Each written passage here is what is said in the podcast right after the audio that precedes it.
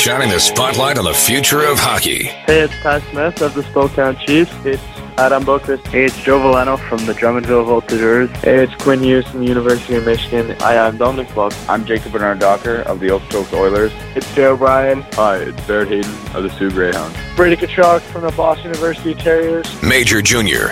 In the 100th year of the Memorial Cup, the Ankeny Panthers T-Tall have won it for the first time. NCAA. Face off, 50-50, that's it. Minnesota nice. Minnesota Duluth, national champions. The World Juniors. Time winding down, and Finland has won the World Junior Championship in Vancouver in spectacular style. The NHL Draft. The Buffalo Sabres are proud to select Frölunda defenseman Rasmus Dahlin and more. Oh, yes! Oh, my goodness. We're not going home yet, baby! This is The Pipeline Show. Here we go. Good weekend, everybody, and welcome to The Pipeline Show. My name is Guy Flaming. Thanks very much for uh, stopping by, downloading this week's episode. I hope you are coming back for more, that you're a return listener, and if you're a newcomer, then I certainly hope you'll be back once again. Uh, we usually start with the question of the day. I'm going to blow past that today, uh, just because it's a uh, a, a, longer show as there's five guests coming up. I'll tell you who they are uh, momentarily. I'm going to get to some news and notes. Uh, but in place of the question of the day, just a reminder that the Oil Kings have one more home game left on their schedule, as the question of the day is usually brought to you by the Edmonton Oil Kings. They play the uh, Calgary Hitmen on Saturday afternoon at 2 o'clock start. It's the final game of the regular season, and then it's the playoffs. And we don't know yet who the Oil Kings are playing in the first round of the playoffs. We don't even know 100% yet uh, where they will finish in the standings. It'll be first or second. They will have home ice in the first round, but we don't know who the opponent will be uh, in that opening series. Go to oilkings.ca, and I believe they have uh, ticket packages about to be uh, released. If they're not already, uh, I'm told that they're going to be $79 uh, playoff tickets this year for all of the playoffs as in you buy one ticket for $79 and it lasts the entire playoffs. It's not $79 per game. OilKings.ca is the website. All the details will be there. Uh, I wanted the news and notes that I want to share with you today. I'm just going to go over some of the uh, recent signings by NHL clubs. This courtesy Elite Prospects. The uh, New York Rangers signed goaltender Adam Huska out of uh, the University of Connecticut. Pittsburgh came to terms with Justin Almeida, who, who they uh, drafted he played for the, uh, he still plays for the Moose Jaw Warriors. Over a hundred points this season uh, for the Warriors. Uh, no surprise, Quinn Hughes has left Michigan and signed with the Vancouver Canucks. Jake Lucchini uh, finishes out his career with the uh, Michigan Tech Huskies uh, to sign with the Pittsburgh Penguins. The Chicago Blackhawks have come to terms with Philip Kurashev of the Quebec Rempart uh, Princeton had three players uh, signed to NHL deals. Max Veronneau uh, came to terms with Ottawa. Ryan Kuffner signed by the Detroit Red Wings, and Josh Teves, the defenseman, is also now signed by the Vancouver Canucks. So two defensemen there for the Canucks. Uh, Detroit also signing Ataro Hirose, the uh, NCAA's leading scorer this year. Calgary product, played in the BCHL before going to Michigan State. He was on the Pipeline Show about a month and a half ago. The Toronto Maple Leafs have signed defenseman Joseph Duszak from the, uh, Mercyhurst and just announced a few minutes ago Trey Fix-Wolansky of the Edmonton Oil Kings seventh round pick by the Columbus Blue Jackets has signed now uh, officially today. I was told a couple weeks ago that that was about to happen, and it has uh, now formally been announced. Uh, and I guess most recently, the New York Rangers just signed uh, Jake Elmer uh, from the Lethbridge Hurricanes as well as a free agent mentioned there's lots still to be decided uh, in uh, all three CHL leagues. In, in fact, uh, in this is the final weekend of the regular season. But you know, uh, outside of a few, a handful of uh, playoff series that we know who the uh, the two teams will be matching up, there is absolutely lots to still be decided. so it goes right down to the wire across the country, and that's fantastic. The NCAA playoffs, conference playoffs, well, they're all underway. Four of them got started last weekend. They all wrap up this weekend, and this weekend uh, Hockey East and the NCHC also get going. So it is uh, definitely playoff season. The AJHL second round begins. The BCHL second round uh, also gets going. So pretty much only the USHL uh, has a regular season, a couple more weeks in the, of the regular season to go before their playoffs start. All right, I mentioned uh, it's a longer show in terms of uh, how many segments there's going to be, so let's get right to the guest list. Here's what's coming down the pipe today. We're going to start it off with a CHL Insider segment brought to you by the store next door out in Nova Scotia. They're based in Nova Scotia, but don't let that scare you. They will ship anywhere in uh, North America, especially right across uh, Canada. What they do is, well, first off, they employ people with disabilities. You have to have a disability to work there. And they take broken uh, hockey sticks, they collect them from wherever they can. If you're, you know, in Saskatchewan and you can, uh, you're Boy Scouts or something like that, and you can uh, go on a, uh, you know, sometimes you'll do a bottle drive or something. For this, go out and collect all the broken sticks you can. You know, you get four or five hundred or a thousand, uh, and you can ship them. They will pay for it uh, to the store next door. Their website's thestorenextdoor.ca. Then they take those broken sticks and they make some really cool uh, products out of it. You know, like tables or chairs or like lawn chairs or um, picture frames, whatever. And they use the broken sticks to do it. It's a really great idea and perfect for like a sports bar or uh, just in your uh, basement if you have like a rec room, something like that. Really neat stuff. So go to the storenextdoor.ca and learn more on that. The CHL insider guest today, his name is Branden Scott, first timer here on the Pipeline Show. He is the radio play by play voice of the Sudbury Wolves, who are in a good position right now in the Ontario Hockey League's Eastern Conference. But again, coming into this weekend, still some movement, uh, a possibility in terms of seeding. From there, we'll go to our NCAA campus report. Brad Elliott Schlossman from the Grand Forks Herald will be my guest. He'll set you up for the NCHC playoffs, which begin tonight. We're going to have a trio of 2019 draft spotlight segments. We'll start with uh, Harrison Blaisdell, the forward with the Chilliwack Chiefs out of the BCHL, and considered by most to be a second, maybe third rounder uh, for the draft this year. I had a chance to chat with him a few days ago. Then we'll go to uh, Matt Boldy from the U.S. National Development Team, the U18 squad. Here's a guy everybody expects to be in the first round, maybe in the uh, top 15, perhaps. Had a uh, somewhat abbreviated conversation with him. We'll explain that as we go. And we'll close out uh, today's show with another 2019 draft spotlight. It will also be the In the Dub segment for dubnetwork.ca. As we speak with the Moose Jaw Warriors rookie Brayden Tracey, happens to lead all rookies in the Western Hockey League in scoring. As a 17 year old, he's also draft eligible this year. So we'll chat with him about all of that. So Full slate of guests. We'll kick it off with the CHL Insider segment as Branden Scott, the voice of the Sudbury Wolves, joins me first. That's next here on the Pipeline Show. Here's Perlini. Perlini loads it up and he scores! Hey, it's Brendan Perlini from Niagara Ice Dogs, and you're listening to the Pipeline Show.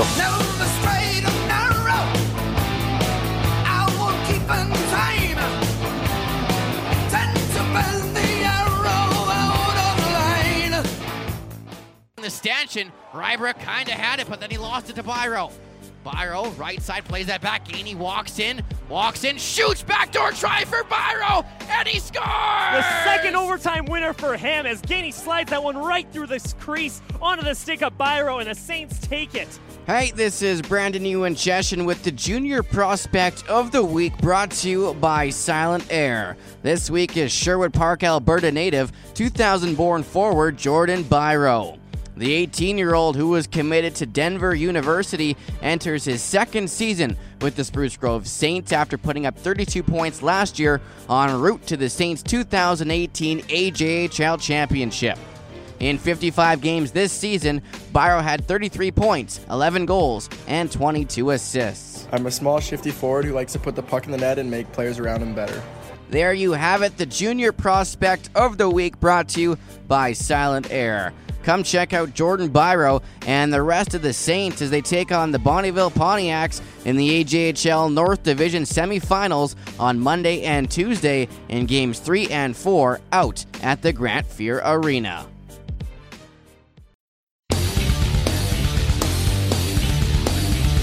You're listening to The Pipeline Show with Guy Flaming. I think I'm getting the black lung pop.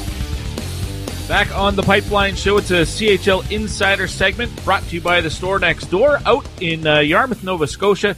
There's a group that uh, called the Store Next Door that uh, employs people with disabilities. That what they do is they take all the broken hockey sticks that they can get their hands on, and they make some really cool products out of it. And of course, the bigger thing here is the charity aspect, and that they're employing people with disabilities. So really, I recommend you check them out at the store next nextdoor.ca and get a copy of their catalog.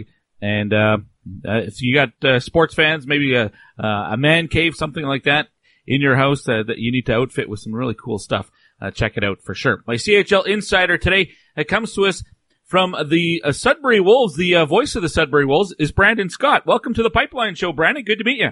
Yeah, thanks for having me. It's great to be on this uh, podcast. Well, I appreciate uh, you taking the time today. Uh, exciting uh, season for the Sudbury Wolves, and can't always say that, but uh, well in the playoff picture right now. Uh, and down the stretch, how is the team playing? I can only see the past ten games and six wins. looks like it's been pretty good. Yeah, this season has been uh, one for the books for the Sudbury Wolves. First time they actually hit 40 wins in a season since 1994-95, so it's been quite a season indeed. And uh, again, uh, things are just heating up here towards the playoffs for the Sudbury Wolves, and we're uh, doing just that. We're, we're getting some hot play from our goaltender Ukko-Pekka Luukkonen. Hmm, I was going to ask uh, what the biggest reason for the uh, this banner year has been, and wondering how much it has to do with the goaltender, since he's the first player you mentioned. Uh, how much credit do you give uh, because of the way he's played?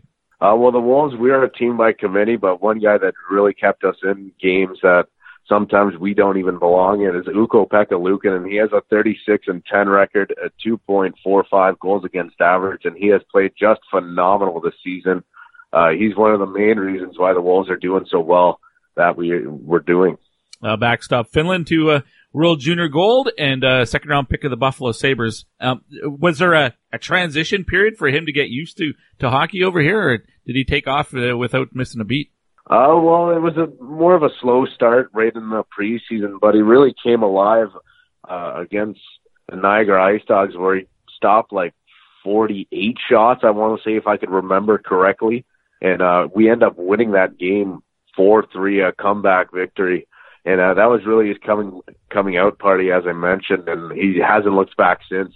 Uh, and then you can't obviously the goaltender can't score the goals, and you're getting some offensive contributions uh, from some pretty recognizable names as well. Adam Ruzicka leading the way with 70 points this year, picked up uh, via trade uh, midway through the year from Sarnia, correct?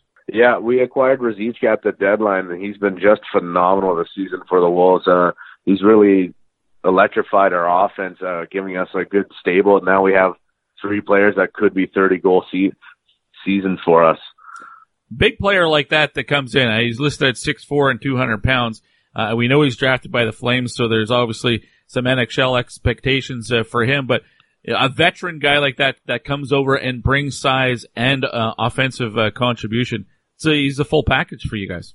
Yeah, and he's really been the perfect mentor for uh, another young guy coming up who's also six foot uh, four and 200 some pounds, Quinton Byfield. So he's mm-hmm. been a great guy to kind of lead him. Uh, and one of the things that kind of that goes underrated with Adam Ruzicka is just how well he is defensively. He's always one of the first guys willing to back check. Well, Byfield was where I was going to go next. Uh, first overall pick in the 2018 uh, priority selection in the OHL. Uh, they list him here at 6'5 and 214. That is absolutely a handful uh, to try to deal with. Um, what sort of uh, a player is he outside of what we can see just on paper? Uh, what can you tell us about the Byfield? Uh, Quinton Byfield, he's certainly going to be a name to remember. He's so quick on the ice, and he just makes plays out of nothing. It feels like uh, it's like the puck's tied to his stick. Uh, like whenever he goes into the corner fighting for a loose puck, he's always the guy that comes out with it. And uh, he's certainly been a treat to watch for me this season. And he's just uh, he's a playmaker, and he could also get it done offensively. He's got 29 goals on the season right now and uh, it certainly looks like uh, coming into our last week, he's going to be adding a couple more tallies to that column. Now, not draft eligible until 2020, right? Yep, that is correct. No, not the only uh, first overall pick in the OHL draft uh, on the Sudbury roster. David Levin, also a first overall pick back in 2015. Uh, he's played his entire career in Sudbury, undrafted. Uh, has he sort of maybe failed to live up to the expectations of a first overall pick? Not to say he's not a a, a, pretty good contributor to the club, but just haven't reached uh, that level of what we normally see from a first overall pick. Well, if you look at the numbers that Byfield's putting up this season, you kind of wonder uh, what could have been. with David Levin, but he's been a guy that took a little extra time to develop to kind of get used to uh, playing in the Ontario Hockey League. With David Levin being uh, not as big as a player as Byfield, and it looked like he really came around this season. He's been one of the leaders up until he had a, a terrible lower body injury that, he suffered earlier in the season that's got him to miss a month and a half of hockey right now. I had a conversation with Blake Murray earlier this season uh, on the show in our 2019 draft spotlight. Enjoyed that uh, chat a lot. What sort of what uh, sort of development curve have you seen from him over the last couple of years? He's he's one of the go-to guys on the team offensively too. Yeah, well, offense was never a question about Blake Murray, but it's just how much uh, he's willing to contribute to play in all three zones. That's been something that Cory's been working. Like our head coach Cory Stillman's been working with Blake Murray, and he's been doing just that. He's really picked up his play of lately. Uh, he's getting way more engaged. He's a more physical player than he's ever been, and uh, he's very defense focused right now as he's gearing up for his NHL draft, which uh, can only imagine the pressure on uh, these players going into their NHL draft. And uh, he's really been turning up a notch since uh, the beginning of this season, anyways. And uh, he's finding new ways to score, and he's been trying to uh, uh, improve his game that way as well. Branden Scott is the radio voice of the Sudbury Wolves, my guest here on the Pipeline Show. Uh, how do you describe this this defensive core as a whole? Because there's not necessarily a lot of household names that the people across the country would recognize. I imagine within OHL circles, uh, these players are, are fairly well known, but not from the outside looking in. How would you describe some of those guys? Well, this defense core, uh, again, we, we don't have any flashy players. We just have a blue collar group and uh, that's led by Cole Candela, our overage defenseman this year.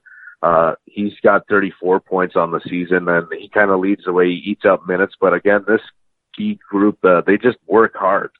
Uh, they try to get, they play it a, they play a simple game, just try to get pucks out, and they're also very aggressive, uh, physically. That's been one of the storylines for the Sudbury Wolves this season. It's just, we're very aggressive and a very physical team. And uh, that's exactly what our decor is, and that's been successful. And when you have a guy like Ukko-Pekka Luukkonen bailing you out, it, that always calls for success. It's still a fairly, I wouldn't say overly young, but it's still a, a, a youthful uh, defensive core. I mean, these guys could all, almost all of them, be back again next year outside of Candela. So this is a group that's uh, kind of grown together.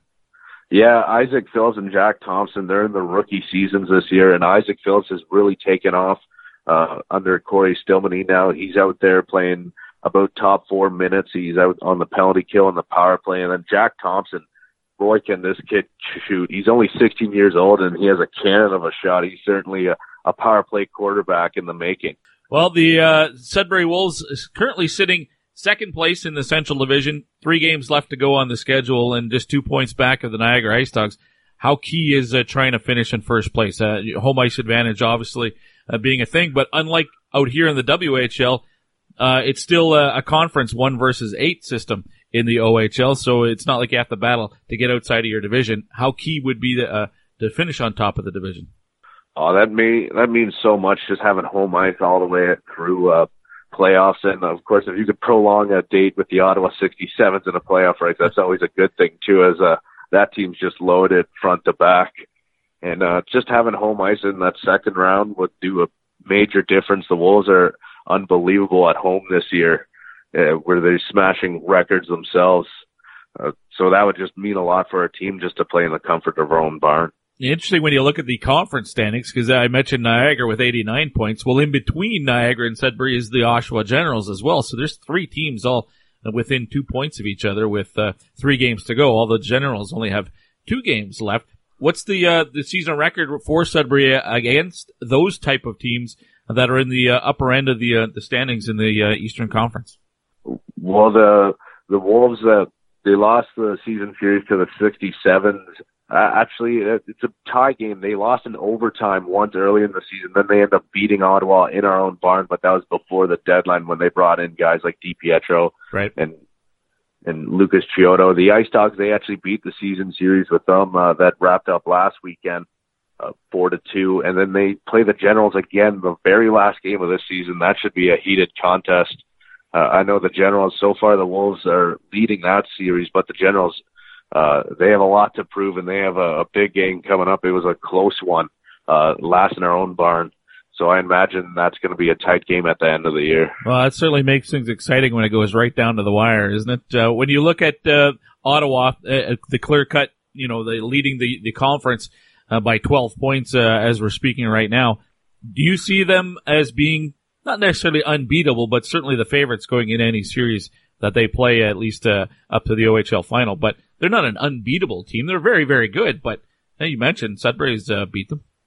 Yeah, the Wolves beat them. Uh, we just kind of have to play an in-your-face style hockey. That's the only way that we can beat them. They have so much skill in that roster, and if you look at both their goaltenders, Cedrick Andree and and Michael DiPietro, those two guys could steal your games. And then uh, they have a solid D core, and then up front they just again so much skill. Maksimovich uh, came over from Erie. Uh, Tye Felhaber, who's uh, in his overage season, just signed with the Dallas Stars. Uh, Graham Carr, Kody Clark, uh, Lucas Chiodo, who's been a phenomenal uh, player coming over from the Barrie Colts. These are all guys I could just uh, flip the script and uh, beat you. Yeah. So it's going to be a tight contest. And of course, the 67s, it felt like they ran away with the conference in like November. Uh, they've just been a phenomenal team. Yeah, they got a, a hot, such a hot start uh, along the way for sure, in depth uh, that you mentioned. Uh, it's uh, tough to beat. Now, uh, sometimes it's uh, it's funny because uh, there'll be teams that uh, f- forget the standings, just the way two teams match up. Uh, it uh, seems like one team will have the other club's number. Is there a club that's below Sudbury in the standings that the Wolves really don't want to play just because it hasn't worked out that well this year for whatever reason? Uh, the Mississauga Steelheads are a team that I want exactly be my ideal candidate. Uh, they've always played the Wolves pretty hard and uh, they're a team that's really been hot this last half of the season. So that's a team that uh, I'd be scratching my head against. This is a team that could upset any team out there right now, as they have a, a lot to prove, and they still have a solid goaltender as well, and of course Thomas Harley on the blue line. That's going to make for an exciting finish. So with only a handful of games left to go here this weekend, and some of those teams playing against each other to close out the schedule. Great stuff, Branden. I really appreciate your time today. Enjoy the rest of the regular season and the playoffs. Thanks for having me on the podcast.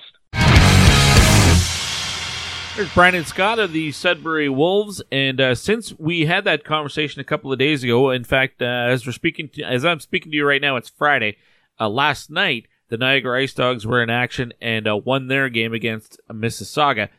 So as we go into the weekend, the Niagara Ice Dogs have 91 points, Sudbury has 87, and in between there are the Oshawa Generals with 88. So, and now all uh, Niagara and Oshawa have two games left. Sudbury still has three games left on their schedule. They take on Hamilton tonight, so not an easy uh, opponent there. The Bulldogs have uh, clinched at least the final playoff spot. They're in a battle of their own with North Bay right now to avoid playing Ottawa in the opening round. All right, we go from the uh, scene in the OHL to the scene in the NCHC as uh, conference playoffs begin tonight. Brad Elliott Schlossman, always a great guest to have on when you want to talk college hockey, especially involving the NCHC conference.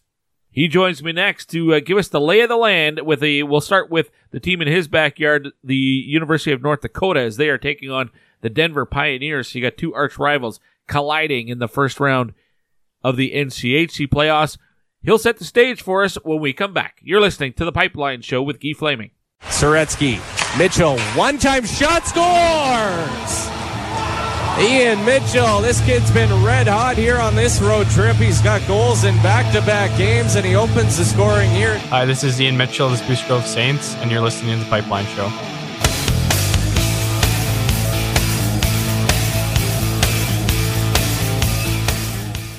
Passion, talent development. NCAA hockey offers all that, and its players graduate at a 90% rate.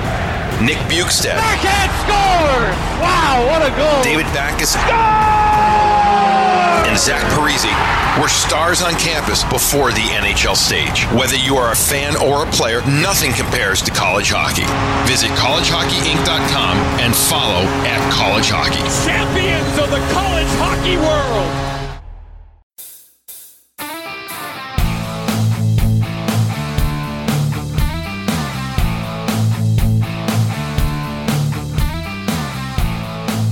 You're listening to The Pipeline Show with Guy Flaming.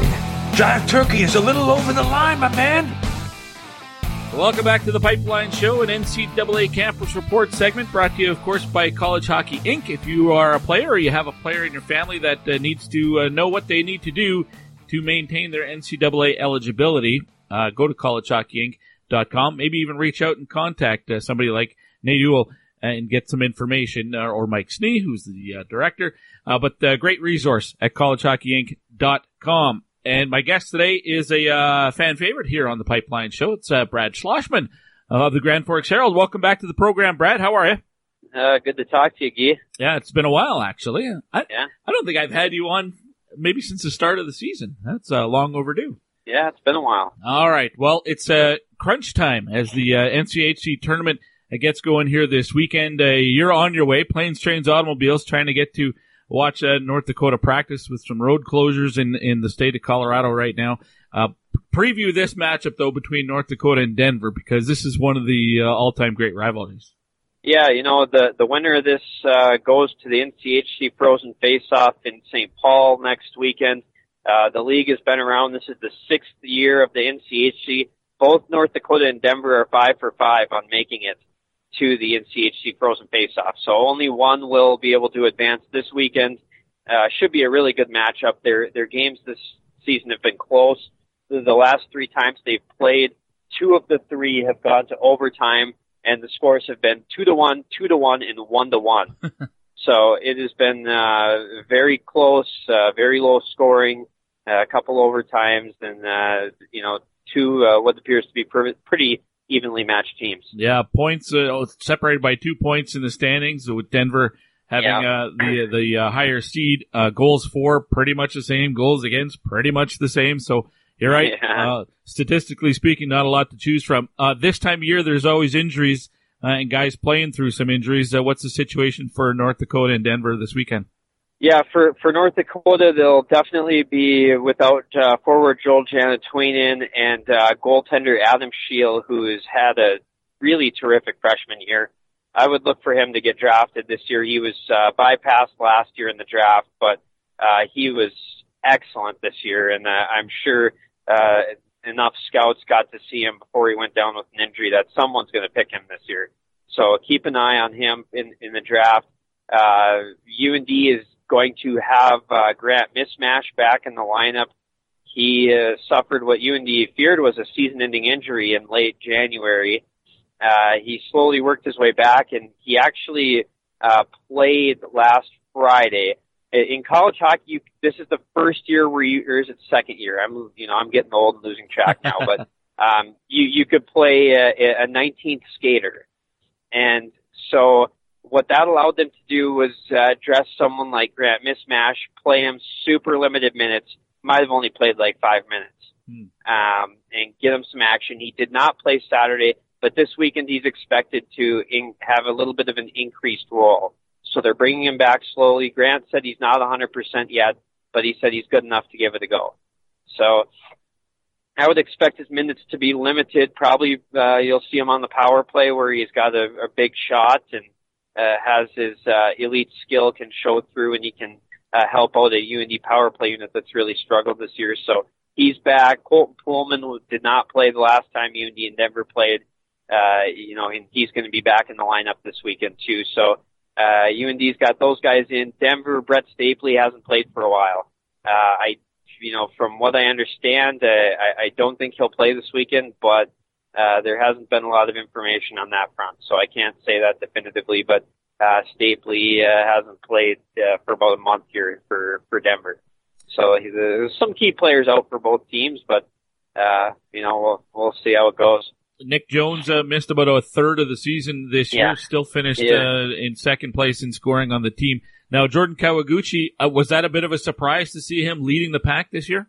Uh, I think it was a tiny bit of a surprise because I probably would have, but you know, I probably would have picked him to finish, you know, third, fourth in scoring. So it's not like a huge shock, but you know, I thought Jones and Mismash probably would have finished one, two. And as it turns out, like you said, they both missed about a third of the year. So, mm-hmm. uh, there goes some point production numbers, but Jordan Kawaguchi's quietly had a very, very good year and, uh, on a team that doesn't score a lot, and that makes his, uh, point totals a little more impressive. Should ask you about a couple of uh, Western Canadian guys, and Jacob Bernard Docker and uh, Johnny Tychonick, both Ottawa Senators draft picks, both freshmen this year. Uh, statistically speaking, uh, night and day though. Uh, Bernard Docker has played every game, 17 or 16 points along the way. Uh, Tychonick's only got into 26 games and just four points. Uh, a bit different contribution from those guys this year. Yeah, you know, I, I think Jacob stepped in a little bit more ready uh, right away than Johnny. Uh, he stepped into a much bigger role where Johnny was kind of being eased in. And, and the really unfortunate part for Johnny is that about mid-November, you could finally start to see things clicking. Uh, you could see the game moving a little slower for him. He was making plays. You're saying, okay, now I see why he was picked in the second round. And right when things started clicking, he went down and he was out for uh, over a month with an injury. It must have been, you know, almost even two months. Mm. And so then all of a sudden he had to, you know, jump back in and build back to where he was at. And uh, I think he's getting there. Right now, we're starting to see a little more flashes out of him uh, offensively and some of those skills that uh, got teams excited in the draft. Uh, Jacob's a little different. He he maybe isn't uh, as flashy, but uh, you know he's got that ability to change the angle of his shots from the point and get it through. He scored several goals that way this uh, this season. Uh, a couple overtime uh, big uh, shots in overtime from him, and uh, you know he's you know defensively he's a pretty good player too. He's he's got some, but both guys have uh, some growing to do before they jump to the next level. But uh, UND's got to be excited about where they're both at right now. On the other side of the ice will be the Denver Pioneers. Uh, they had some injuries along the way too, including their starting netminder Filip Larsson missed the first half of the year. Uh, how's he been in the second half? Uh, he's been excellent. Uh, they have a, a good problem in net. Uh, I don't know who they're going to start. Devin Cooley was really good when Larsson was out. They've kind of been trading starts here and there, and it seems uh, every weekend you go into it and you're not exactly sure uh, what the Pioneers are going to do. So they have a good problem of having two goalies there. But uh, you know, we've seen Larsson several times, and uh, he was excellent. I, I think he played all three games. The the two one, two one, one one games where UND had three goals in three games. So yeah, they've they've had a tough time uh, scoring on Larsson, and uh, because of that, I would expect him to start uh, Friday night. But who knows? when it comes to the attack for the Pios, uh, who are the main guys that uh, fans should be watching out for for sure? Well, I think Emilio Pettersson is is one of them. Cole Guttman's another one. Uh, both those freshmen have stepped in and probably done a bit more than you know you probably thought they were going to do. Uh, both of them are drafted players. You knew they were skilled guys, but you know when you're a a young freshman in college hockey, it can be a tough transition. And uh, Pettersson's a, a very creative, skilled player. Uh, Guttman scored some big goals for them. Uh, you know, their senior Jarid Lukosevicius uh, leads them in goals, and you know he's a, a proven guy. Uh, you know, has a hat trick and a national title game in, in his, his back pocket. So uh, he's a guy who can score goals. And then Liam Finlay's kind of been the, the big surprise for them. He's really jumped to the forefront here this year and, and had a nice season. And of course, on the back end, uh, Ian Mitchell's a very offensive defenseman, and uh, I'm sure Chicago's uh, looking forward to what they have there with uh, Mitchell. Not a not a big step, actually, not a step forward uh, offensively with his numbers this year for Ian Mitchell. 21 Yeah. points so far. He's no, he's last year he played nine more games than he has to this point, so there's could still be some Yeah. some production there. But has he taken a step back, or just kind of is it the, the team a little bit different? Yeah, I mean, last year he was on the power play with Troy Terry, Dylan Gambrell, and uh, Henrik Borgstrom.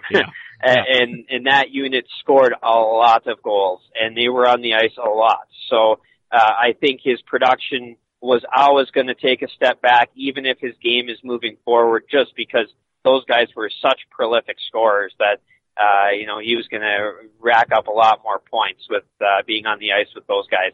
Uh, speaking with uh, Brad Elliott Schlossman from the Grand Forks Herald, uh, the NCHC tournament gets going this weekend. The other games, uh, of course, number one is uh, St. Cloud State. They were the top team uh, for a lot of the season in the entire NCAA, let alone the conference. There, they're going up against Miami. Do you give the Red Hawks uh, any chance in this game in this series? Uh, not really. Uh, St. Cloud State hasn't lost a game at home all year, so to lose two in the same weekend seems improbable.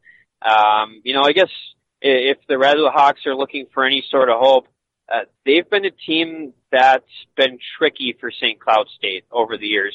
Uh, they they had one weekend this year where they tied them twice, and may, maybe that doesn't seem like much, but uh, consider in uh, 28 league games there were only five that St. Cloud didn't win, Hmm. and two of them were to Miami. So. Uh, you know, and then you go back to the first year of the NCHC. St. Cloud was the one, Miami was the eight.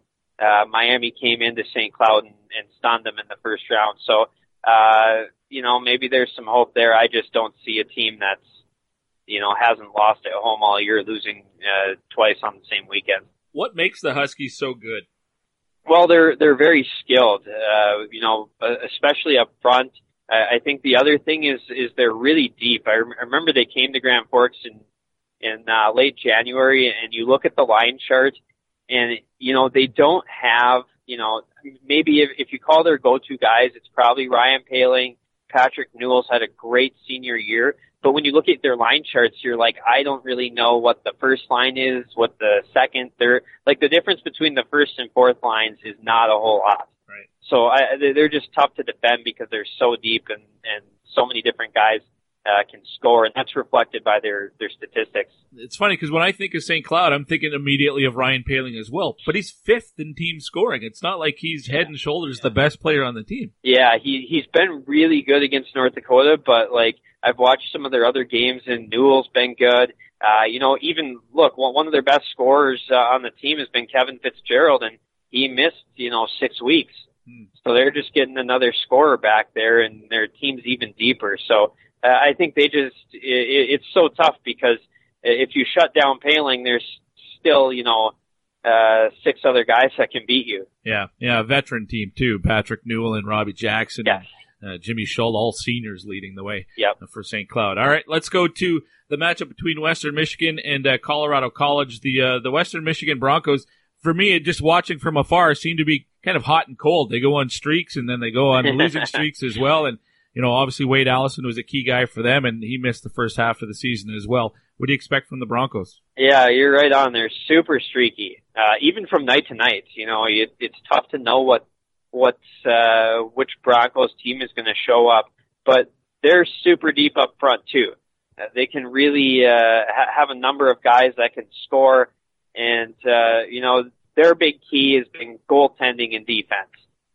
The, during the middle of the season, Trevor Gorsuch had an incredible run where he went like two or three months with a 934 save percentage. And then he just went through a stretch of seven games where he got pulled four times, had a 6.02 goal, uh, goals against average and an 815 save percentage. Uh, Andy Murray trotted him back out last weekend for his, uh, two more starts and he performed very well at Miami. So, uh, you know, Gorsuch is obviously the guy they're sticking with.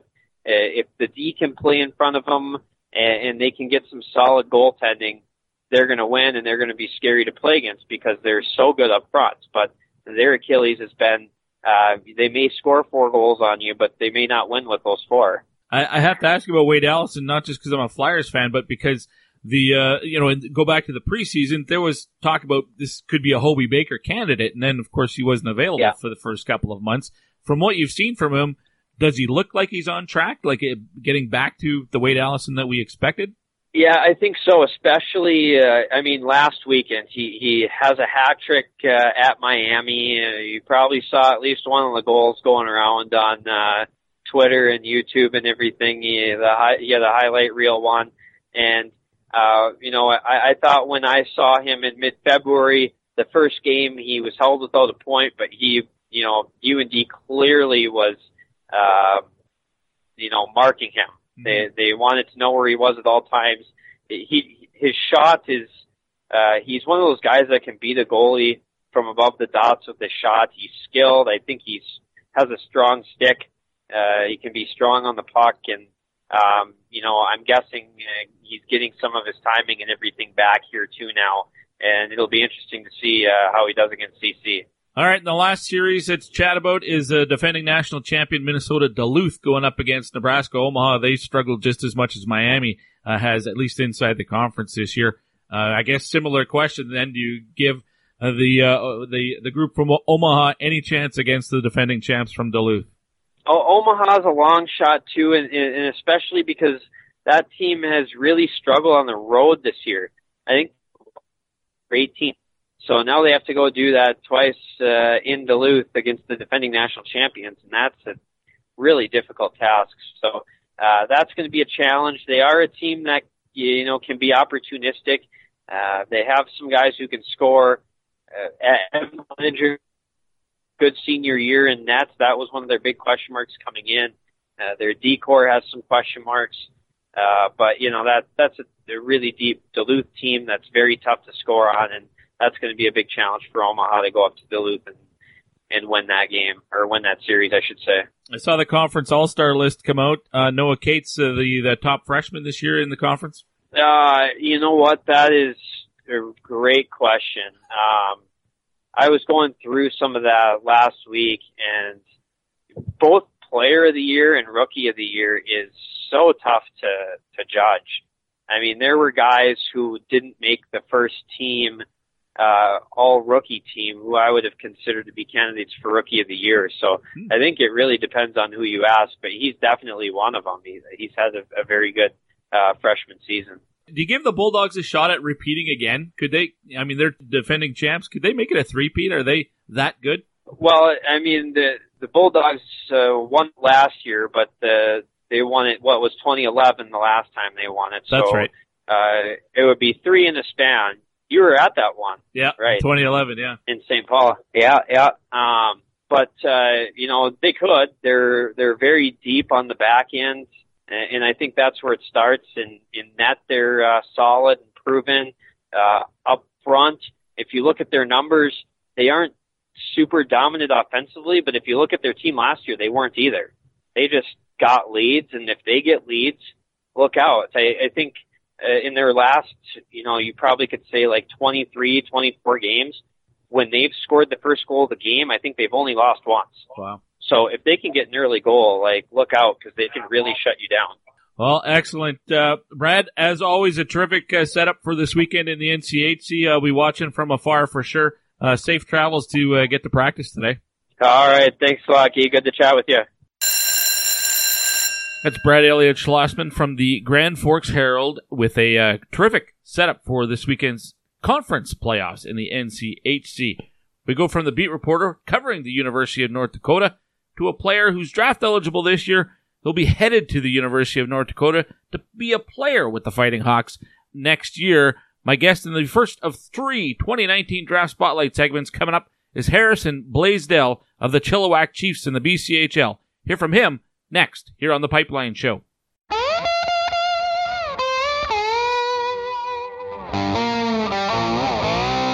Hey, it's Tyson Jost from the Penticton Vees. Jost racing back at center by himself. End to end. Jost shooting scores! Tyson Jost does it himself end to end with 2.11 to go. And you're listening to The Pipeline Show.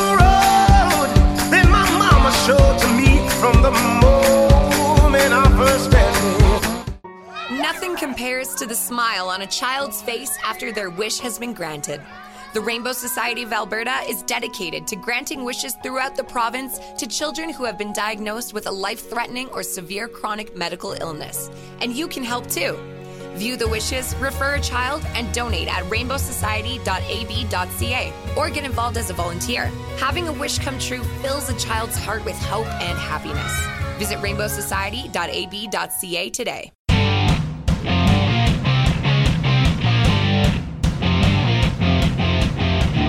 You're listening to The Pipeline Show with Guy Flaming. Look, guy, we have to stay strong. If you don't stand with your fellow Canadians, then you are a rat. Don't call me a rat, buddy. I'm not your buddy, friend. He's not your friend, guy. I'm not your guy, buddy. He's not your buddy, friend.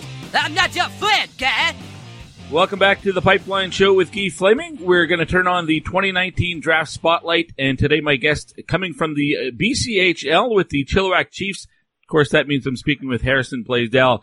Uh, Harrison, welcome to the Pipeline Show. How are you? Good, good. Thank you for having me. Oh, pleasure to get a chance to speak with you today. Exciting times around uh, the team after a uh, a thrilling come from behind uh, first round playoff victory against uh, Langley. Uh, you're on to the second round. You'll be playing against Prince George. uh, starting uh, this weekend, right? Uh, so e- exciting times for you guys in Chilliwack.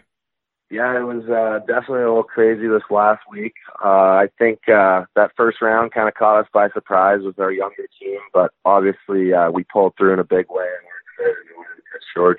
Well, what changed in that series? You go down three games to one against Langley and have to fight your way, you know, get up off the mat and uh, and win out the rest of the way. Uh, what changed for you guys? How were you able to turn it around? Um, I don't know. I think uh, a big part of the first few games is we we did struggle to get some bounces and stuff like that too. And then uh, I think just having a younger team, it was a it of a like an experience learning curve. So I think we kind of figured it out, obviously at the right time, and uh, that was huge. You guys are actually down three games to none, weren't you? Yeah, yeah, three zero. Yeah, that that's pretty rare that a team is able to come back from uh, that big of a, a deficit. You also had an overtime victory in game six. So along the way, I mean, it was really close to, to ending for you guys every step of the way. A little desperation like that might help in situation. Oh, absolutely. I mean, uh, you're always going to play your best hockey when you're playing for your season, so no doubt about that. Speaking with uh, Harrison Blaisdell of the uh, Chilliwack Chiefs, tell me about your team uh, coming into the uh, the postseason. Just uh, what the atmosphere was like, or the mood of the team was like. I imagine going into the playoffs, a lot of confidence, and uh, with this comeback, I don't imagine that's changed. Yeah, I mean, uh, after clinching first place, it was a pretty exciting group going in. You know, what to expect just because of we are obviously, but uh, I think Langley was a really good first series for us. It's kind of you know hard style, and that'll probably be one of the most physical series we'll play if we uh, continue to go forward. So yeah, uh, three nothing comeback. Uh, it's a big boost for us, and we're super excited to get this weekend. Well, 58 points this season in 51 games for yourself. Three points in the first round. How have you felt that you've played here in the postseason? Um, I'm actually, uh, like the low numbers, I'm, I'm pretty happy how I played in the first round. Obviously, the points, you know, they're tighter games and there's not going to be as many goals, but uh, for me, I think I created a lot of chances and I uh, and whatnot. So um, I think uh, the goals are coming, and if I continue to just play a solid game for my team. Uh, Harrison, next up for you guys, the uh, Prince George Spruce Kings. Um, now, the travel, does that become an issue in, in this series, do you think? Because it's uh, a long way up to PG. Yeah, no, it's definitely like a big part of it. We did it last year in the first round, and we went seven games. So that was about as big of a grind of a series as it gets. Um, I mean, I think uh, we do a pretty good job of taking care of ourselves, and uh, we have a good format kind of place forward. So we should be able to handle it pretty well, but it definitely has an effect for sure. What's the season series uh, been like between your two clubs? Um, well, uh, it's a little strange just because of like when the timing of when we played each other. I mean, the first two games of the season we played up in Prince George, and they uh, they played us really well. Obviously, they have a older team, so we struggled early on, and then um, we played our four home games against them, kind of in the middle of the year, and I think uh, we we either split or we were three and one. And then uh, the last two games up in Prince George, we rested seven, eight, or eight of our key guys, so we don't really count those ones. Well, it should be a great series. I mean, you guys had finished with 85 points, and they had 84, so right on your heels. Should be a great series uh, for sure. Uh, Harrison Blaisdell, my guest uh, here on the Pipeline Show, and what we like to do in this part of the show, Harrison, is get uh, let the audience get to know somebody that's in your position, being a, a draft eligible player this year. Not everybody that's hearing this is going to know much about you, so let's get some background. Uh, where are you from? Uh, well, I was initially I was born in Sheffield, England, and then uh, my dad was coaching hockey over there, and then we moved home back to Regina, Saskatchewan. So uh, I grew up in Regina. Well, and one of the questions I usually ask guys is who got you into hockey, but with your father uh, being a coach and playing, uh, I guess that was a that's a pretty obvious answer there. Uh, how old were you when you first started playing? Uh, well, I didn't uh, start skating until I got home, so been about four or five. I was uh, always buzzing around and playing mini sticks and stuff with the Sheffield guys in the room and whatnot. But uh, I only started skating when I got home. Okay, how old were you when you when you uh, came back? I think about four, four and a half. Uh, and now, have you always been a forward? Uh, no, I was I was a defenseman. Well, I, I kind of switched back and forth like until about Pee Wee, but uh, since then I've been strictly a forward. Okay, I know a lot of guys when they're really little, uh, you know, playing novice or whatever. Everybody has to take their turn playing in net. Did you have that experience too? No, I never did that. I Really? lucky. Never played Yeah. in net. Wow. No. Well, I don't know. I actually I think what it was was we had a little outdoor hockey league in Regina, and I, I played goalie for one game, and it was freezing cold, and uh, that was the worst thing I ever did in my life. So never went back. All right, so you knew pretty early on that that wasn't going to be a fit for you. yeah. You grew up in the Regina area, right? After moving uh, over here from England, Yeah. Yeah. go to a lot of like Regina Pat games or something like that when you were a kid. Yeah, and then uh the Rough Riders too is a big thing in Regina. But uh yeah, always Pats games and uh I don't know, they they always had a good culture when I was kind of that younger age. They, they had some really good teams growing up, so it was fun to watch. Yeah, and I mean, your your father Mike was a uh, former Pat himself, was he not? Yeah, yeah, he played a season in the in the '79. I think he played for the Pats. Okay. Now he also uh, he was playing at a time when you could uh, play both uh, WHL and uh, college. Uh, I think um, that was the case, but I know he went the college path uh, as well. For you, um, being uh, you were drafted by the uh, Vancouver Giants, but looks like you're headed uh, down south uh, to play as well. Uh, North Dakota, your school of of choice, as far as I know. I talked to a player a couple of weeks ago who uh, told me uh, at that point that he had uh, just changed his commitment. So I don't want to assume that that's still the case. Uh, North Dakota still the plan for you? Yeah, yeah, no, that's the plan. I'll be heading down there in June. All right. Well, tell me about the, the Bantam draft first. And uh, you were selected, uh, as I mentioned, by the Vancouver Giants, and uh, pretty high, a second round pick uh, by the Giants back in 2016. At that point, did you know which path you were going, or was the WHL still a consideration for you then? Yeah, no, I had actually already committed to North Dakota about oh probably a week and a half before the draft.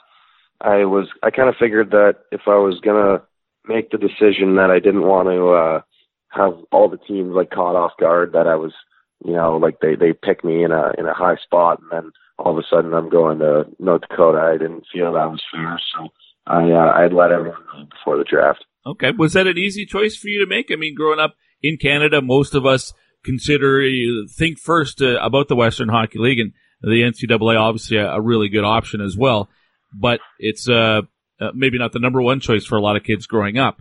Um, how familiar were you with the college path when you were younger? Um, I mean, until uh that Bantam year, I didn't know a whole lot about college. Mm-hmm. But then I started kind of following it and whatnot. And then I, I went to some BCHL games while I was out in uh, at Yale, and then um, I guess just uh, I did a visit in the summer before uh, my Bantam year, and I wasn't really talking to North Dakota or anything, but I had gotten uh, one of my dad's friends got me a visit there, so I was just kind of blown away, and I thought like this is definitely an option. Like this would be incredible. Yeah, the Ralph is pretty unbelievable, isn't it?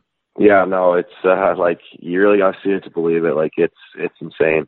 Well, I can say that I have been there, and it is uh, probably the nicest drink that I've ever been in. Um, and that's uh, coming from a guy in Edmonton who uh, now has uh, Rogers Place, one of the Yeah. newest uh, facilities on the planet. All right, uh, you get to uh, you go through the Bantam draft. Uh, you obviously are not going the WHL path. How do you get uh, hooked up with Chilliwack?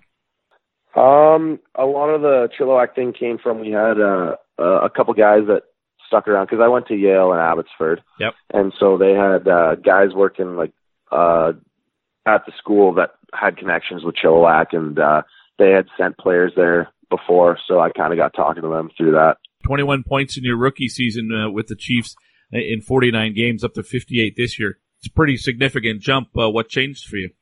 Uh, you know, not not like a, a whole lot. Probably just like a bit of a confidence thing and stuff. You know, I, I had a tough time at, at times last year.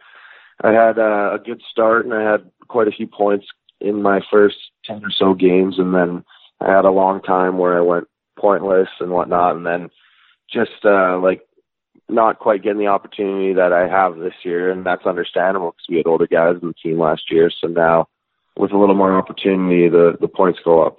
Uh, points go up uh, with opportunity, but also is there a, just a, a level of comfort having been through the league once? Uh, year two gets a little bit easier. Oh yeah, for sure. I mean, year two, you know, you kind of you know the ins and outs of the league. You you you know what to expect when you go into different rinks and stuff, and you just have like a more calm approach to every game. Uh, who are your uh, line mates uh, this year, or does it change quite often? Uh, it changes quite often. We have uh, we have a good group of forwards, so it's really uh, it doesn't really matter. I mean, you get chemistry with a few guys and whatnot, but for the most part, it uh, it changes within like our top six, seven forwards. Okay. Well, for those of us who haven't had a chance to watch you play yet, can you give us a bit of a, a scouting report on yourself, Harrison?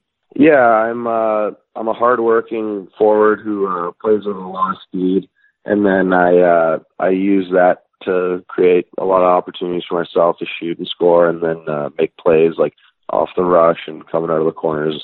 33 goals this year of those 58 points. So you have more goals than you do assists. Do you, do you feel you're more of a trigger man than a, than a setup guy? Uh, not necessarily. I uh, I don't really know. Uh, in years past, I haven't been, but uh, you know what? I think just kind of the role I played on our team and like where I played on the power play and whatnot just kind of set me up to score more than pass. Harrison Blaisdell from the uh, Chilliwack Chiefs, my guest here on the Pipeline Show. Uh, getting a chance to play in the World Junior A Challenge this year, uh, the second year for you, as a matter of fact. Uh, this year, much bigger role, or at least uh, a more prominent role, uh, five goals or five points rather in, in the six games. Uh, that experience, what are those opportunities mean to a guy, especially now that it's your, your draft year, to play in a showcase like that? Oh, they're unbelievable. Like not only like obviously you get the uh, incredible like all the eyes watching you, you know, the NHL teams are all there, so that's that's the exposure that every kid wants in his draft year, but just also like playing in like a small town that rallies around a Canadian team like that, it was it was pretty cool. Uh, now, when it comes to North Dakota, are you set to go next year? The the one sheet I'm looking at says uh, for the 2021 season, um, but I think you mentioned uh, you were going out there this summer. So, uh, are you going to play next year in uh, North Dakota? Yeah, I'll be playing in North Dakota next year. All right, perfect. So you follow them all the time, like you're always checking to see how they're making out this season. Yeah, yeah, no, I follow along pretty closely, and then I, I know a few guys on their team and whatnot. So yeah. Uh, before uh, the end of the season here, obviously you, you uh, want to go as deep in the playoffs as, as possible. Are there some personal goals that you're trying to uh, reach still this year as well?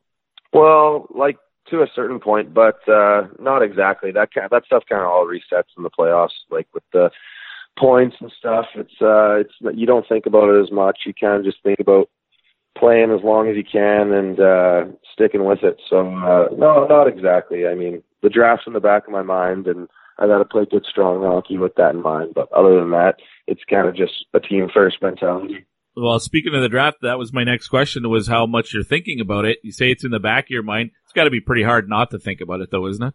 Oh yeah, always. I mean, you have teams talking to you and stuff, so uh you you, you kind of you, you want to keep it like push it aside, but uh obviously you're always thinking about it. It's going to be one of the biggest days of my life, so I'm uh, I'm pretty excited. Well, and when Central Scouting puts out a list, and and uh, I don't know if you're a guy who goes to seek out where you're ranked, uh, teammates being teammates, I'm sure they let you know.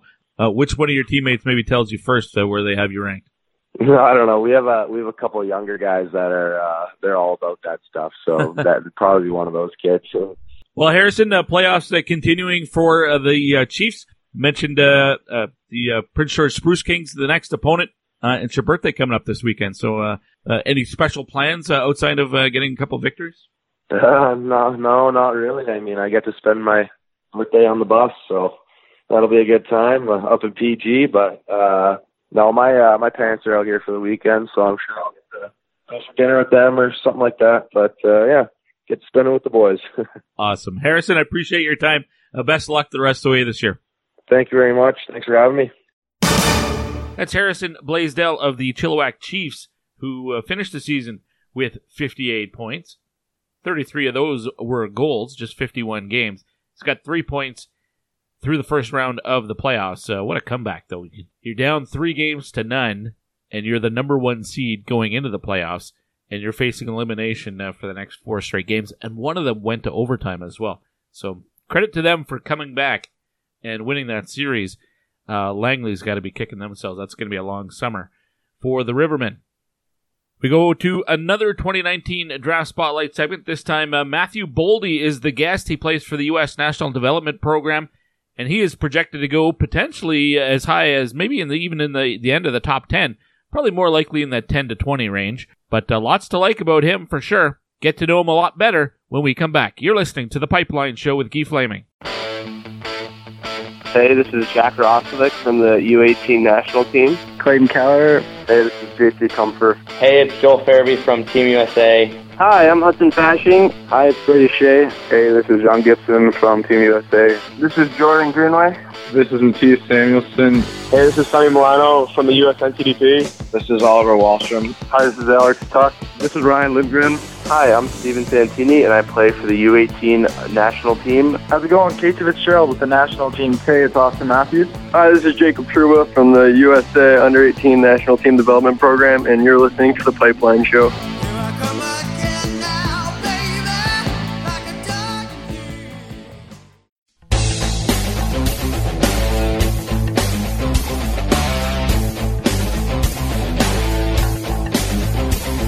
You're listening to The Pipeline Show with Guy Flaming. And here he is, having the time of his life. This is The Pipeline Show with Guy Flaming. We're going to turn on the 2019 draft spotlight once again. And my guest today, a prominent uh, figure when you, you look at the rankings for the 2019 draft, you'll see this name uh, up there pretty high. His name is uh, Matt Boldy. He plays for the U.S. National Development Team.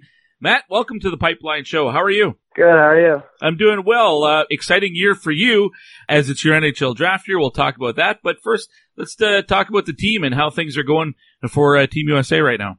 Yeah, I mean things are going pretty well for us. Uh, we're playing good hockey right now and trying to get ready for the for Sweden with the U18 Worlds. And that's kind of like your Stanley Cup, right? I mean, you've you've been with the program for a couple of years. It really all kind of culminates at that tournament, doesn't it, for you? Yeah, I mean, it's been our goal since the first day we were here. And I think uh, kind of been building for that tournament. We'll see how that goes. Hopefully, it'll be good. Well, the team's been playing really well. Of course, there's so many of uh, uh, your teammates, uh, including yourself, who are up for the draft this year, and uh, I think a lot of people regard it as maybe the best uh, version of the uh, the U18 squad that there's ever been. how have you felt you've played this year on a personal level? Yeah, I think I, I think I've played really well. I think my game has grown a lot since I've gone to the program, and along with my confidence and different aspects, I think that's something that's big about here. You you develop a lot of different skills, so you learn kind of the best way to play and produce. 24 goals this year, 56 points in just 49 games, unless that is a slightly out to date. But um, that's a pretty impressive season. You again, uh, your teammates. Uh, there's a lot of highly ranked guys. Who are your line, line mates uh, for the most part this year, or does that change? Uh, coach changes around quite a bit, but uh, I played a lot with Trevor Zegras at the beginning of the year, and then I've kind of moved into playing with uh, John Beecher and Judd Caulfield right now. Kind of just a lot of a lot of big bodies on that line, and we we work really well together. And, and that I was going to ask you because you are one of the the bigger guys on the team. Do you find you take a, a different role than some of the other guys just because of the the size? When There's a lot of small forwards on your team as well. Yeah, I mean, that's part of my my game. I think yeah, I'm a big body, but I also have a lot of skill to my game. So mm-hmm. I have a lot more than just going around and banging bodies. But I think the way I use my skill doesn't change because of my size or who we have on the team. So do you find that you have uh, better chemistry with uh, one or two guys in particular? Not to single, you know, not to throw shade at any of your teammates or anything, but do you find no. you click better with with one or two guys?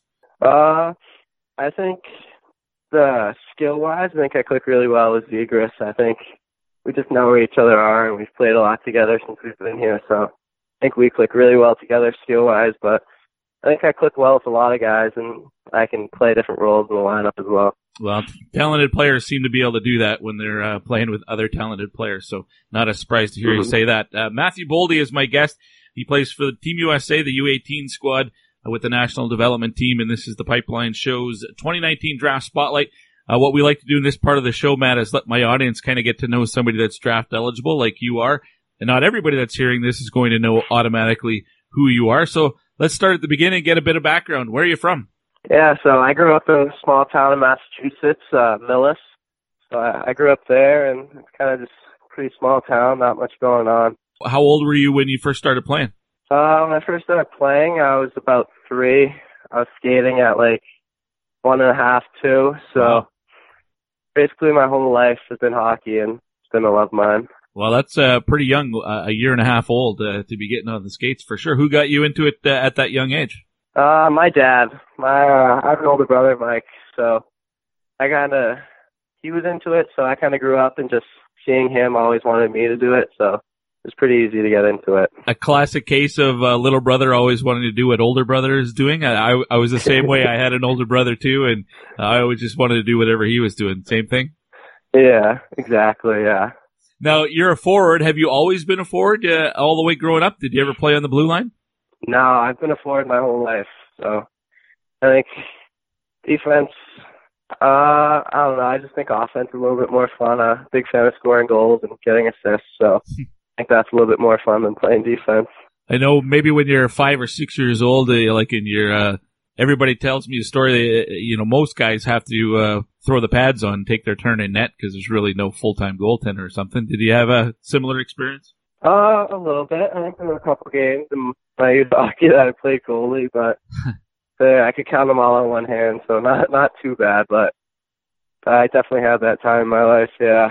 Uh, Matthew, uh, growing up, were you aware of the program, and, and was that always sort of a a place you wanted to get to, a destination you want to get to, or did it kind of come to you a little bit later? Um, it probably came to me around freshman year of high school, eighth grade. I think when I really started finding finding out more about it and all the really good players that have come through here. And I think once I found out what it was and the meaning behind it, it was kind of a goal of mine to make the team. And I mean, it all ended up working out, and it's been really great for me.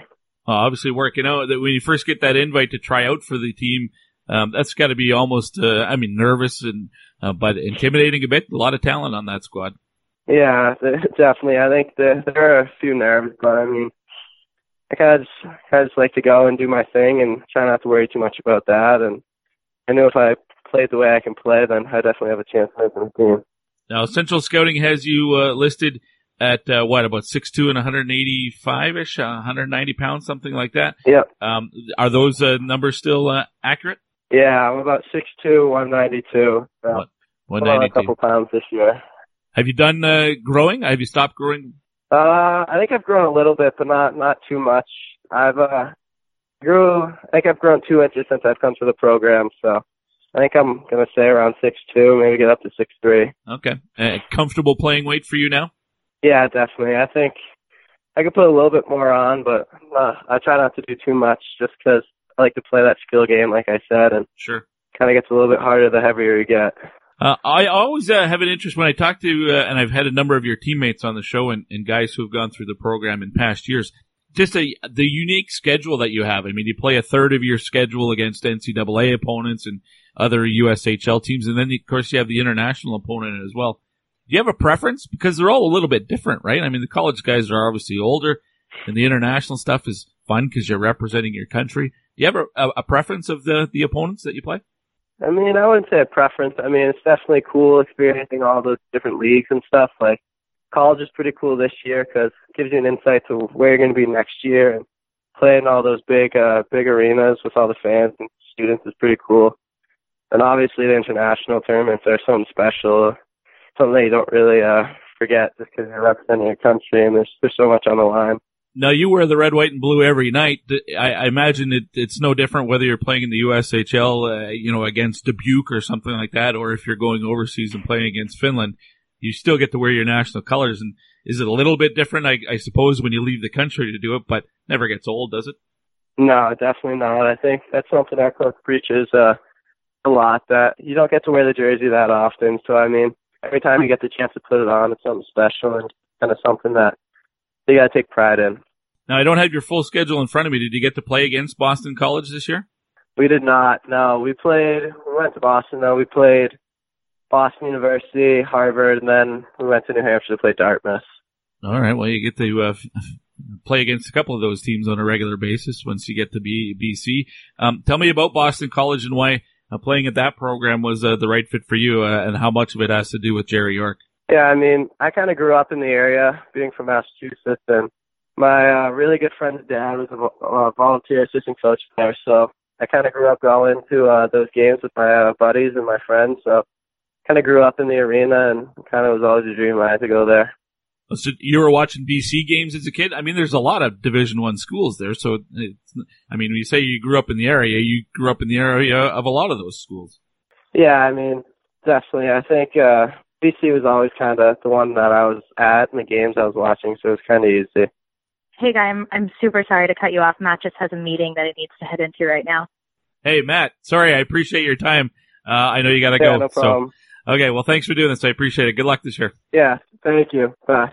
There's Matt Boldy of uh, Team USA, the U18 program with the National Development uh, Program, the U18 squad. We had to wrap it up uh, abruptly there at the end. I was told the night before that I would have 10 minutes, and we actually went past that 10 minutes. We just had phone connection problems at the start of those 10 minutes, so didn't get uh, everything done that I had hoped to do uh, during that interview, but um, no fault of Sydney's. Uh, she was the the voice that you heard there at the end. I just wanted to put her part in. I just wanted to leave that in just so you, the listener, would know why it just kind of ended abruptly like that. I only had about three more questions to go, but I think you got a pretty good perspective of uh, what sort of personality uh, Matt has. And he did tell me to call him Matt, not Matthew, but pretty intriguing player uh, for sure. At least in, to me, he's intriguing because he's not he's one of the bigger guys on the team. There's lots of uh, skilled small guys on the squad, uh, but he's one of the uh, few guys with some size, and he's got 24 goals uh, so far this season with 56 points, so more than a point per game guy. Even though he's, I think he was uh, fourth in team scoring at the time uh, when I spoke with him, so having a, a really strong year. One more segment to go on this episode of the Pipeline Show. We'll clean it up with another 2019 draft spotlight. This time, it will head to the Western Hockey League. It'll be a in the dub segment. Brayden Tracey leading the entire Western Hockey League in scoring for rookies. He's a 17 year old uh, rookie this year in the league and draft eligible. Get to know him when we come back. This is the Pipeline Show with Guy Flaming.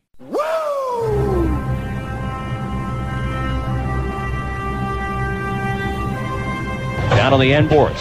Brandon turns it over. Peckford comes around. Has Woo shot. He scores. Jett Woo snaps it far side over the glove of Logan Thompson, and the Warriors have extended their lead. Hi, this is Jett Woo from the Moose Jaw Warriors, and you're listening to The Pipeline Show.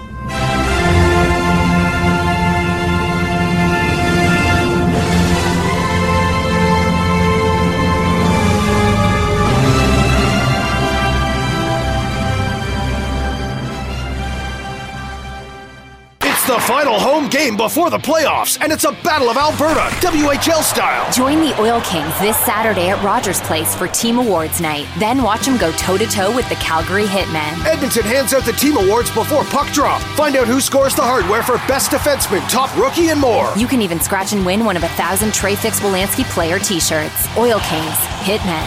Special 2 p.m. puck drop this Saturday. Great family entertainment at Rogers Place starts at just $20 a seat. Save on day of game pricing now at oilkings.ca.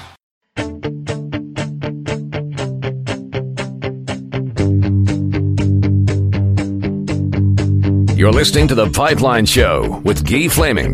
Oh, that's greasy. That's really greasy. Yeah, that's greasy. Continuing on with the Pipeline Show, my name is Guy Flaming, and it's another 2019 Draft Spotlight. And our guest is from the Western Hockey League, uh, so it's an In the Dub segment brought to you by dubnetwork.ca. Stay up to date on everything happening around the Western Hockey League by going to dubnetwork.ca. And my guest today, the uh, leading rookie in scoring in the Western Hockey League right now. His name is Brayden Tracey, draft eligible, playing for the Moose Jaw Warriors. Welcome to the Pipeline Show, Brayden. How are things? Good. Uh, how are you doing? I'm doing well. I'm not leading the uh, the league in rookie scoring though right now. Boy, you're uh, must be enjoying this year, eh?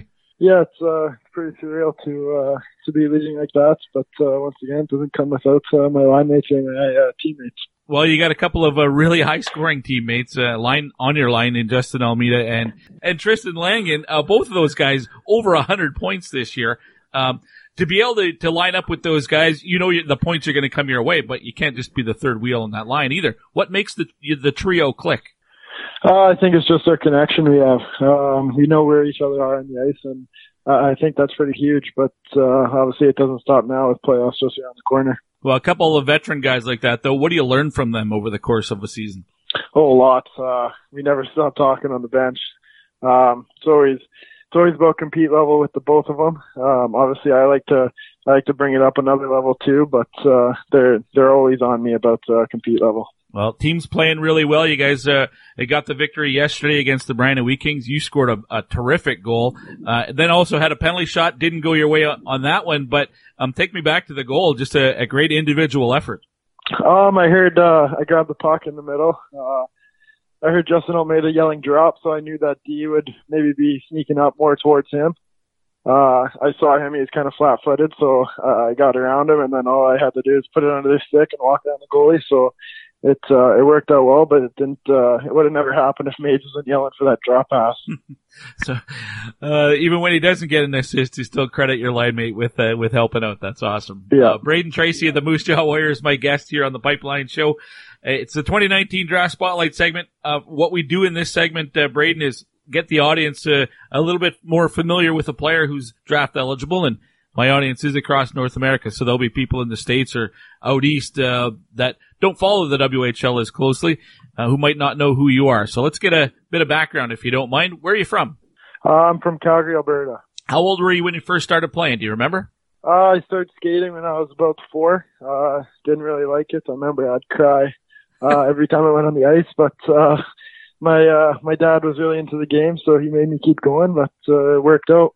That's funny. My kid also did not want to learn how to skate, and so he was uh, always doing snow angels and stuff on the ice instead of actually trying, Yeah, to, yeah. trying to skate. Uh, what turned around for you? When did you start enjoying it? Uh, when I was about seven, uh, when I first started to go into a league, um, I realized how much fun it actually is. Um, obviously learning a lot of new, new friends that you'll carry on throughout your life. But, uh, yeah, I think, uh, around seven, it, uh, turned around for me. Now you're a forward now. Have you always been a forward? Yep, I've always been a forward, but, uh, when I when I was little, like, uh, my first league, uh, year, I wanted to be a goalie really badly. But my, uh, coach told my dad that it wouldn't be a good idea. So my dad took his word for it. Any particular reason why he said that? I mean, did he get an opportunity and it was just a bad game or what? Uh, I got well in uh, our first league. We kind of rotate goalies sometimes. I'd go Sure. in. Uh, I thought I was good, but my uh, my coach said I was better at uh, playing forward more than uh, being a goalie. So I think my dad took a little bit from that and didn't let me be a goalie. Oh, that's funny. Um, all right, and then you you uh, played in Calgary right up until last season. So homegrown kid uh, in uh, Calgary. Take me back to the uh, the Bantam draft and what draft day was like for you. I talked to a lot of players. Some guys get to stay home from school, and some other guys are following it along on their phone or whatever in class. Uh, what was draft day like for you? Uh, I was gonna stay home, but uh, I didn't think it was a good idea just in case things didn't go my way. Hmm. But uh, I went to I had gym first period, and uh, my teacher asked why I was there. I said, "Well, got to be at school." Um, I think that was a little bit of a shock for him to come up to me like that, but he uh, he brought me to this room with uh, with my LA teacher. He sat down and put the draft on the smart board. And uh, me and my buddy who got drafted to Kootenay, we uh, we watched the draft all day, so I thought that was pretty awesome. Nice. Who was that uh, that got drafted by Kootenay that year? Uh, Nolan Orzek. Okay. Uh, well, and 21st overall uh, by the, uh, the the Warriors. That was back in 2016.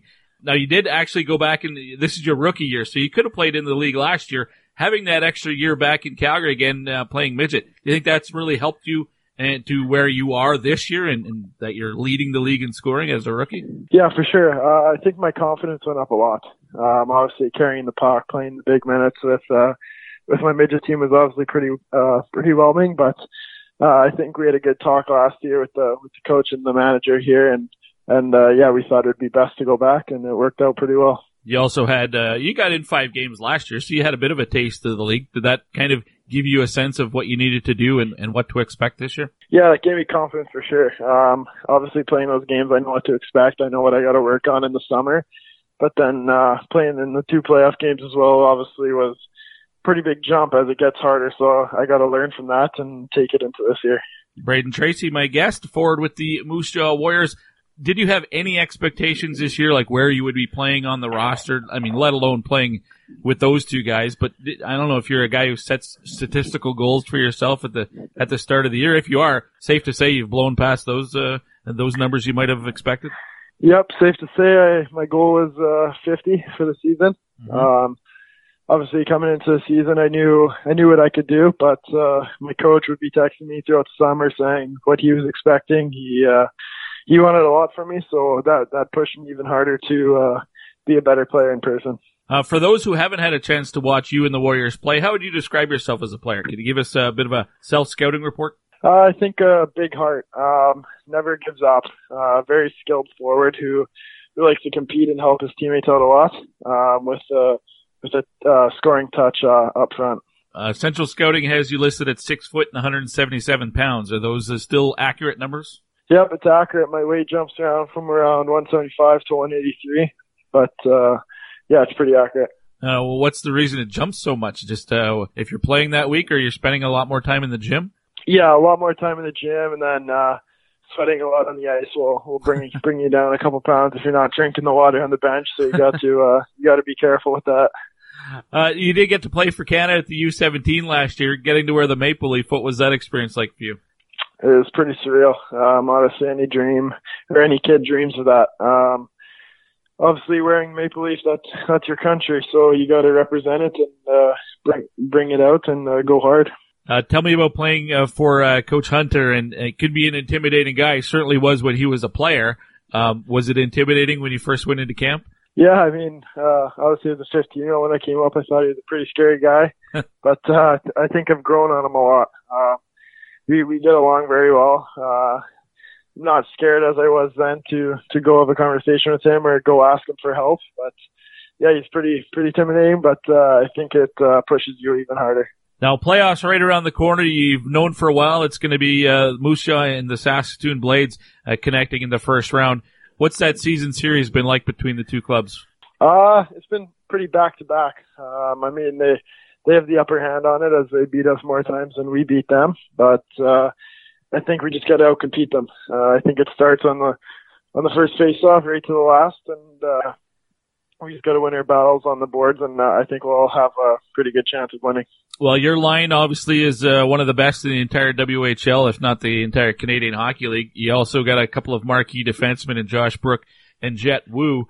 I wonder internally though, is is there a stress uh, on um, making sure there's some secondary scoring too? Pretty hard to go deep in the playoffs, being you know somewhat of a one line team.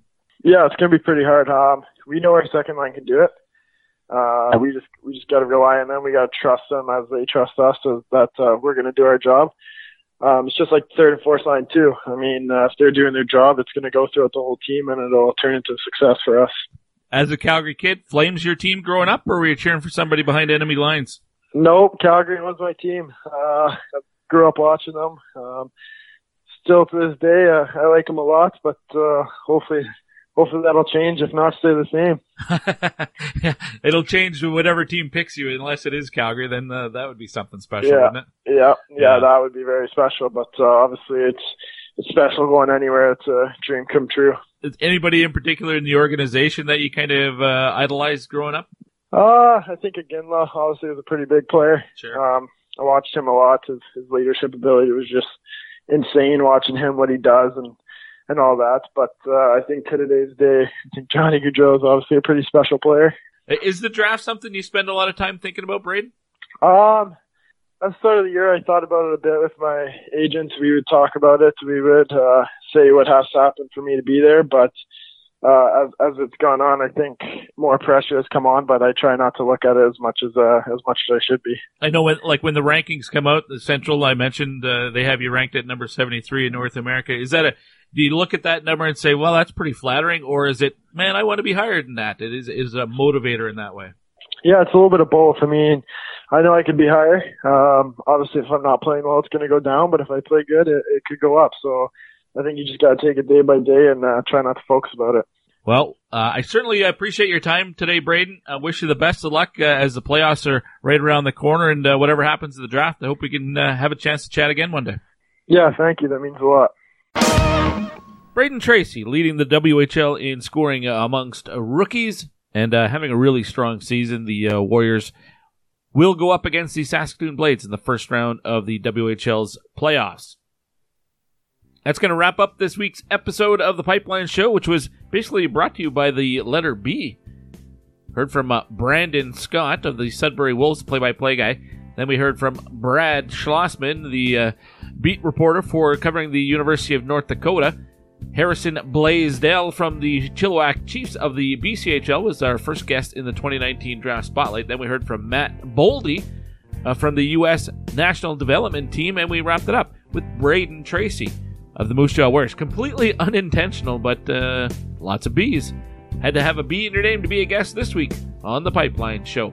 Quick thank you to everybody that signed up to be a patron at patreon.com slash the pipeline show. Next week on the program, expect to have a uh, lengthy conversation with Sam Cosentino from Sportsnet as we profile or preview rather the entire playoffs across the Canadian Hockey League. That and a lot more next week on the Pipeline Show. Between now and then, get out and watch some junior college hockey so that you and I can talk about it next week here on the Pipeline Show. Till then, my name's Keith Flaming. See ya.